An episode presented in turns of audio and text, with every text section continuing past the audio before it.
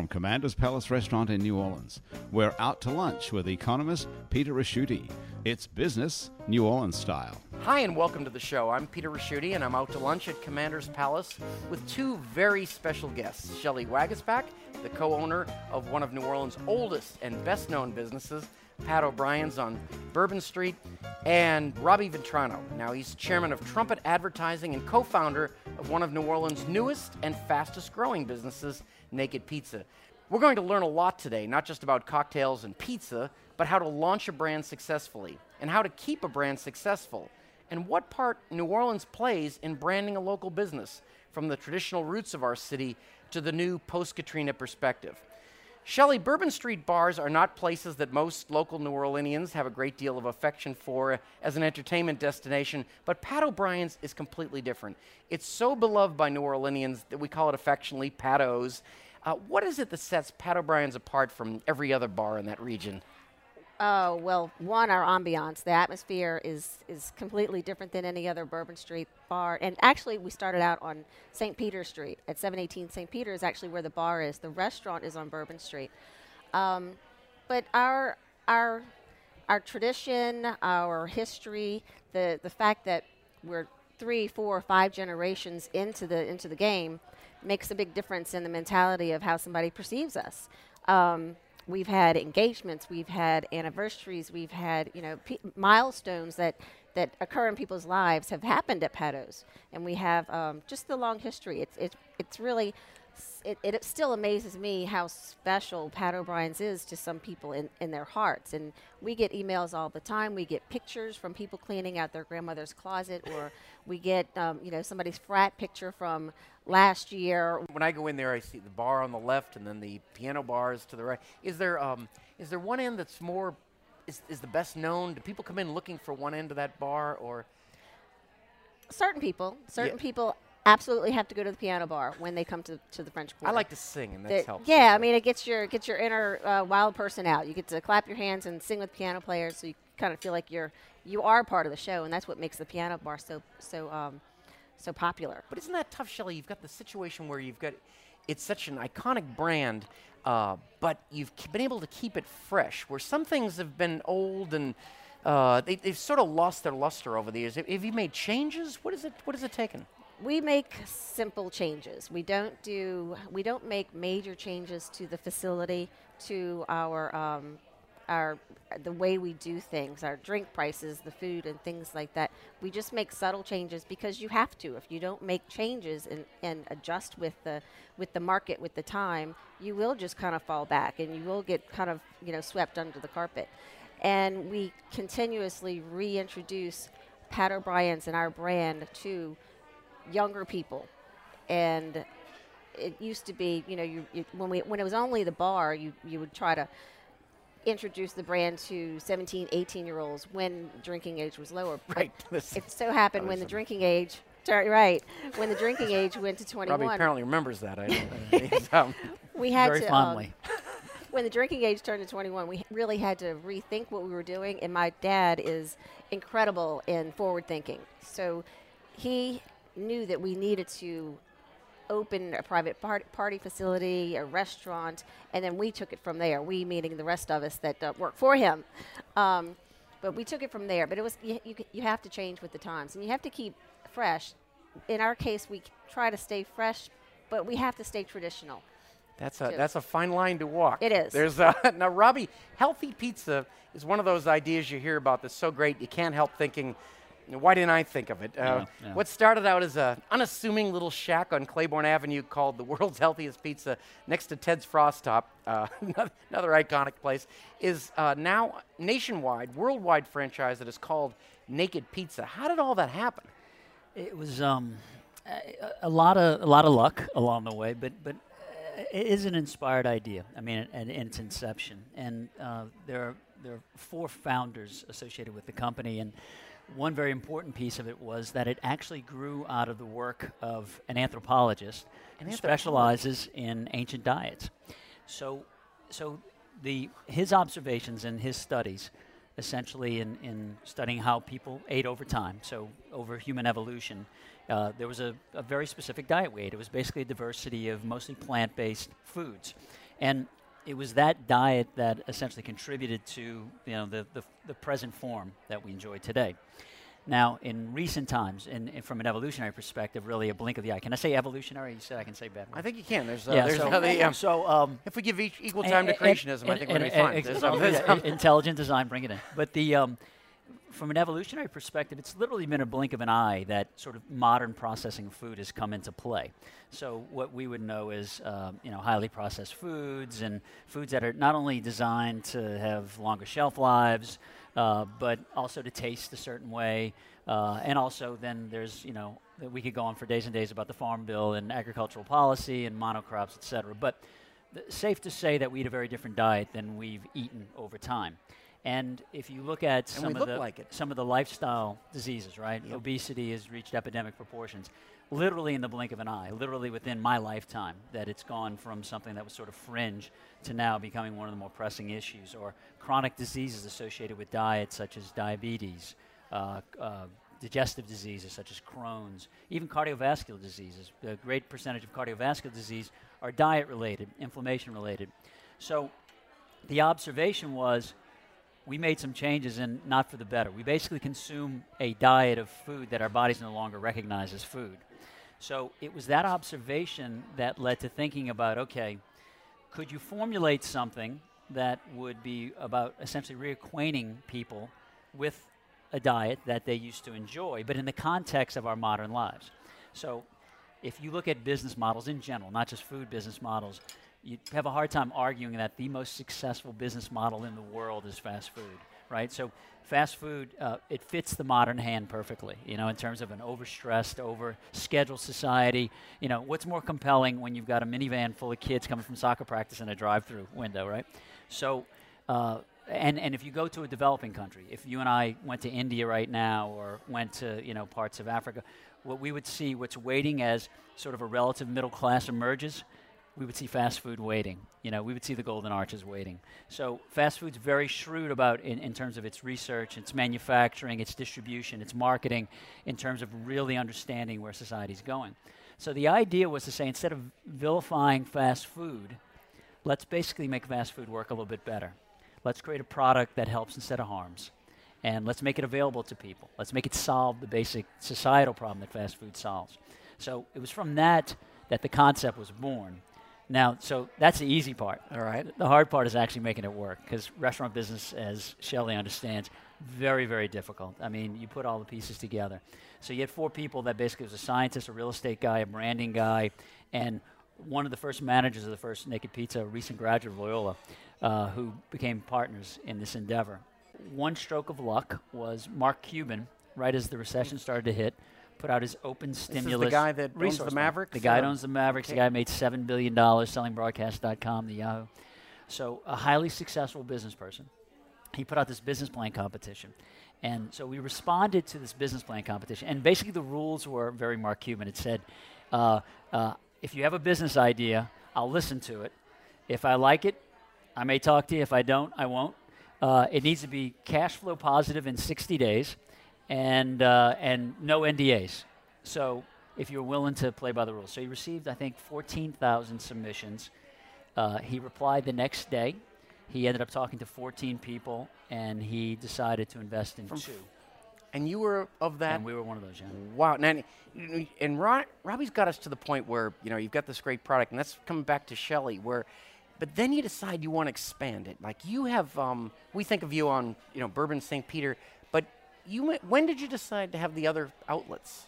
The, the franchises? Yeah. Uh, we opened our first franchise in 1991 in Cancun, and it was really just as an experiment to see if our concept was something that would work in other markets. And being in Cancun, it just seemed kind of uh, seemed. My my father was good friends with someone in Cancun in Mexico City, and he had the space, he had the money, and it just all kind of worked out.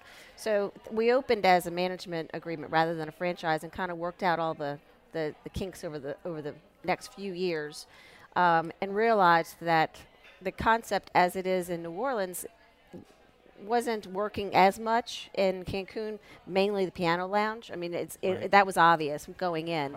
Translate as well, yeah. You don't want to sit in a piano lounge. You want to sit in an open air. So we tweaked that a little bit.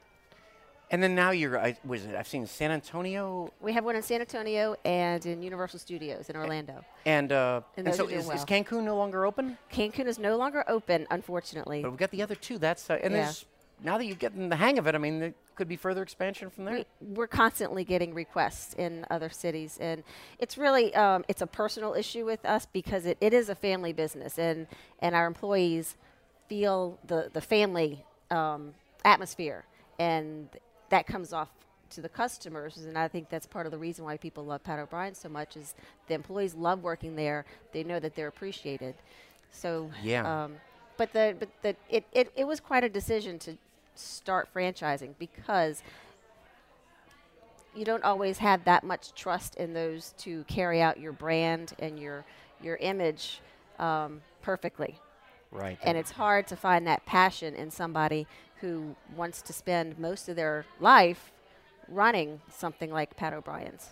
if you were going to run anything, that would be the thing to run, though. The, uh, It's, a fun. It, it is a fun, a fun operation. You know- a lot of work though. Uh, this is the part of the show we like to find out a little bit more about the guests and on a personal note, and uh, we call it the checklist. And uh, we're going to take a little break and go through a list of quick fire questions that you probably won't find on a loan application. I'll, I'll start with Shelly. Okay. Uh, Shelly, uh, worst date you've ever had? I'm sorry. What? Worst date you've ever had? Um, a guy that I went to Lafitte's blacksmith shop, and he was just hands, too many hands going on. Wow. Yeah. At that old institution. Yeah, Just it was a great place, but the guy, of course, was not my Right. choice. Lafitte himself, I believe, had a hook for him, Yeah. So it, was, uh, it would have been more, more trouble. Uh, Robbie, what about worst date you've ever had? Uh, where state? I, I got auctioned off at one of those uh, most eligible Oh. bachelor things in Oh. uh, Santa Barbara. Before Ah. I was, I've been married for 25 years, so if my wife is listening, this is before. um, but uh, it just uh, the most uh, uh, synthetic evening of my life. Could not wait for it to go. I was chewing my arm trying to get out of there. That's Jeez. pretty big of you to, to donate yourself. That's to, right. To You, the you, cause you're doing though. it for a good I, I was, cause, I was though. thinking it was a good idea at the time, but yeah, no, it was a bad idea at the time, and, And, you know, I know it's a- remains a bad idea. It's Yeah. a radio show, but you know he's a good-looking guy, and he came in a motorcycle today, so that's important for people to know. Uh, No. Here's a little easier one, Shelley. Is, uh, what sort of music do you like? It's a music kind of town. Oh, I, I listen to all kind of music. Honestly, I have I have kids, and one of my one of my children is a is a ten year old girl. So of course, I listen to a lot of music that I don't particularly want to listen to, because that's what she likes to listen Right. to. Um, and my other kids like 80s, 70s, and 80s. So Well, you're very fine with that. kind of yeah. I'm totally fine with that. So you've got a f- little bit of Katy Perry going in your house. A, a lot of Katy A lot Perry. of more. It's, but it's all good. It's all good. Robbie, what kind of music do you like to listen to? Uh, eh, across the board, but um, I'm, uh, right now I'm like into Leonard Cohen's new album. So I, eh, again, sort of introduced by my, my wife's from Ireland. Uh, all, all roads lead to Ireland, apparently. But uh, not that Cohen's Irish, but his uh, his latest uh, album, really cool. So Wow, your wife's from Ireland. wife's from Ireland. That's, she uh, is. Yeah, I dragged her over here against that will. I was telling these guys earlier. I was taking a cab in Las Vegas last week, and I and the cab driver was Greek, and he said, uh, I asked him, I said, do you think the Greeks are going to be able to be more austere? And he said, Oh yeah, no no question about it. He says, and then the and the Irish will stop telling stories. you know, it's um, so that was his take on our problem luck. here. Good luck on that. The uh, um, in terms of expansion, uh, Robbie, you know, we see on Claiborne Avenue, but we uh, you're all over the country. You're in you're in the Muslim world, right? Yeah, Uh, yeah, in fact, yeah. you, you told me something. I heard something kind of interesting that you can't call it naked pizza over there. That's correct. Yeah. What is it? Nude pizza? What is it? I don't it's, know. It's the um, yeah observing uh, cultural sensitivities. Uh, the decision was made to change the name to NKD Pizza there. So phonetically, it sort of gets you to where you want to go, and uh, we actually Can I buy a vowel? and be- yeah, exactly. Even being more clever, we actually played hangman with it. So by introducing that name, we actually that started an interesting conversation in terms of what's the pro-business climate like? Are people willing to actually entertain new and innovative ideas? Because we're very social media dependent, very technology dependent. It allowed us to kind of integrate on that level as In well. In fact, you know, at, at Tulane, you know, I teach at Tulane, and you're um, when we hear the name Robbie Vitrano, we, we know about the pizza, but it's really you're being the leader in this in social networking, social media. Uh, how did that? How'd you get the two of them together here? Well, it's uh, it, it's it's it's kind of you know my my trajectory, I guess, in my own professional world was that uh, and, and first of all, thank you because I, I, there's a lot of people that are probably a hell of a lot better at social media than I am, but it's something I've embraced heavily because I, I like the platform a lot. I, I, you know, as we all get a little bit older, we become a little more thoughtful about the outputs of our work. You know, it's like y- y- it's not enough just to show up and sort of check the box and say, you know, I got that done, fighter pilot, give me my paycheck. Start to, you know, the cause and effect becomes important. How many resources on the front end do you use, and what are the impacts throughout? So what's great about social media is that it actually holds you highly accountable to those ideas. You can't just sort of pay lip service to it, right? I mean, you're engaging in it. So when you present an idea, you know, in, in the traditional way, you went out and packaged it beautifully and you released it very carefully and it, it was only only a small amount was actually released it was the, the swan moving on top of the water beautifully gracefully while the legs churned furiously underwater the modern you know media marketplace the modern business marketplace is the reverse, right? You see the lakes churning. Now, people, uh, transparency and authenticity is now the watchword. Uh, people want to know what your corporate social responsibility policy are. Where do you resource your materials? How do you treat your employees? So, social media as a communications platform plays very nicely into that new business expectation and platform. So, from my strict advertising and branding work, social media was a nice place for me to activate the things that I wanted to do to speak truth to power in terms of my relationships with clients and in terms of developing advertising. And Robert, I got to tell you, you've been very generous. I mean, a lot of people, you know, get this kind of knowledge and just try to use it to their own benefit. Time to check the inbox. Our producer picks a question that comes in from a listener. And uh, Grant, what have you got? Well, Peter, this week we've actually been flooded, believe it or not, with questions for both of our guests. We put on Twitter who was going to be on our show. And, I don't believe it. And we got all sorts of questions. So I thought instead of just picking one, I'll just pick one for each of the Oh, guests. great. So Making for an easy one, Grant. Shelley, uh, this is. I thought this was pretty interesting. Where's this is from a guy 144? called Matthew Cambrone, who says, "Do you have a trademark filed or any copyright protection on the hurricane or the shape of the glass or anything about Pat O's? And have you ever had anyone infringe it?" Yes, and yes. Um, actually, I have a huge file cabinet full of trademarking information and files dating back to when we started franchising about, um, I guess it was the mid 80s, maybe maybe the early 80s. Um, we started franchising just to, just the name basically because the hurricane name had already exploded, and you can't obviously can't can't franchise once something has hit the market and it's commonplace. So um, when I kind of got into the picture, we started franchise. I'm trademarking everything from the grill work to the name to the shape of the glass. All right. Peter, time for question number two. All This right, it's going over to Robbie. This is for you from a guy who you might know called Jeff Leach. Oh, yeah, I heard of him. That ring a bell? He says, "When are you going to build a sit-down naked pizza in New Orleans? And why are you opening stores in Kenya?" Good question, Jeff. the um, one of the things that um, uh, is actually I, I just came from a conversation uh, talking with uh, some of our partners about actually opening up a, a sit down location here in New Orleans. So we're actually working on a, a, a fast casual concept that uh, has a number of features to it that we love, and and because if you understand basically the mission, you know that uh, uh, the company was developed around, you know the, the things that people consider to be important, and uh, you think about the presentation and the fresh food and the product and the experience, it lends itself nicely to it. So a, a takeout and delivery location, which is great, but also has some limitations in terms of the level of interaction. Something Shelly knows really well. I mean, you guys create an experience, you know, each and every time somebody walks through that door. So one of the things we're really excited about, we're in development, and we're looking at Seattle, but we're also looking about here in New Orleans, about developing a concept that is a sit-down concept uh, that would be more of a fast casual type of, of, of, of presentation, but allows for people to interact with our store environment, with our people, understand more about the mission. It allows us to get across a little bit more about these things about food that we were talking about earlier, and, and really creates a much richer type of experience. So we're really excited by that. About a 22 to 2,400 square foot location. We've been working very hard on, on creating that design in such a way that is efficient, you know, has unit economics to it, but also does have that richness of experience.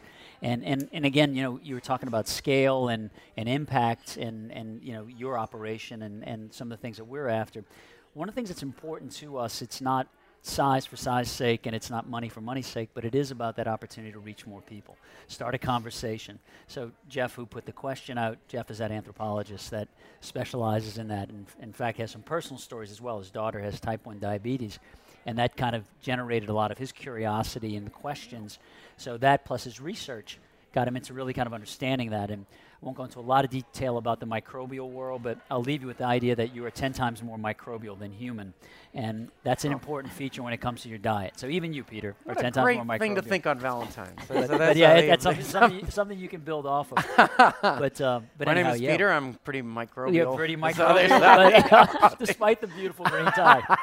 but but we- we're we're, uh, we're going to be launching that, that concept, and, and that's really exciting. And then uh, I just came back from Nairobi, as I'd mentioned, and so in Kenya, the um, uh, phenomenal location. I mean, just a, a wonderful uh, group of people that are in a state of, of some transition, I would guess, in terms of uh, sort of understanding their uh, their economic potential and bringing together these great resources of, of uh, a place that's naturally rich. I mean, it's it's a it's a growing belt, and in central Right. Kenya in particular, you've got great agricultural business, uh, great industries there, but also this overlay of technology and NGOs that are there concentrated, and they're coming together and saying, what sort of great business ideas can we develop?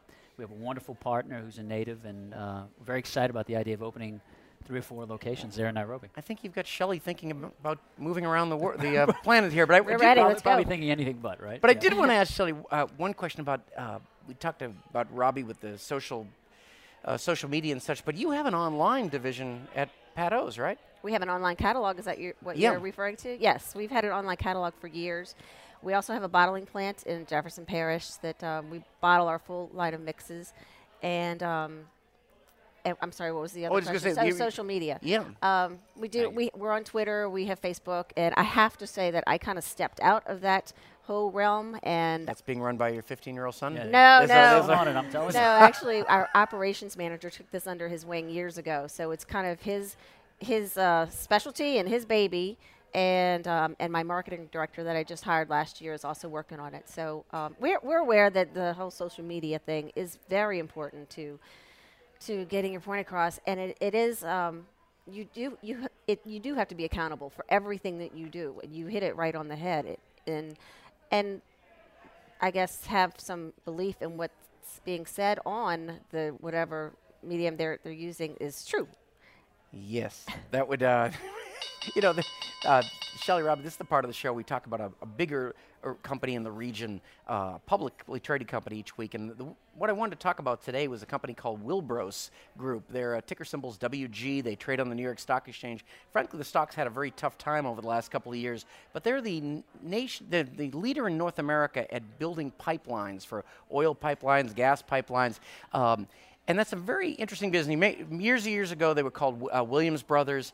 And uh, one of the things that looks exciting for them going forward is we're hitting all these new fracking uh, finds of natural gas around the country, and those wells all have to be connected in somewhere. So we think that uh, students following that stock think that could be kind of an interesting uh, play. They used to be in all over the world. They used to, for instance, do uh, pipelines in Nigeria and places like that that were having war trouble, and they would, of course, be building an 18-mile pipeline and then have it almost done, and then mile three would be blown up, and they would, it was like an annuity for them. But they, uh, but they, uh, they now they're entirely in North America. We think an interesting, uh, interesting play.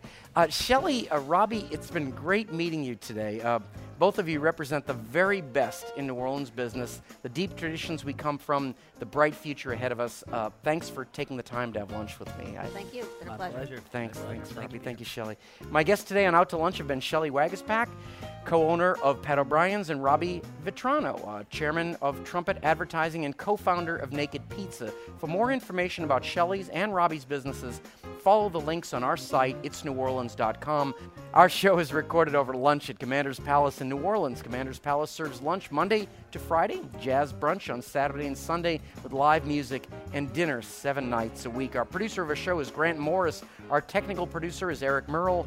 Our web designer and digital guru is Cliff Brigden. Jennifer Smith is our researcher. Mitch Foreman wrote and performs all the music for Out to Lunch. And you can keep up with our continuing adventures in Crescent City commerce by liking It's New Orleans on Facebook. And you can follow us on Twitter, subscribe to us on iTunes, and check out our other shows on itsneworleans.com. They include Happy Hour, Mindset, and Through to the Game. If you have a question or issue you'd like brought up on Out to Lunch, drop us a line. We're out to lunch at itsneworleans.com or tweet us. We're at It's New Orleans. Thanks to our friends at WWNO, New Orleans source for NPR News, and thank you for joining us at lunch today. Until we meet again around the table here at Commander's Palace, I'm Peter Ricchiuti. Out to Lunch is a production of INO Broadcasting for itsneworleans.com.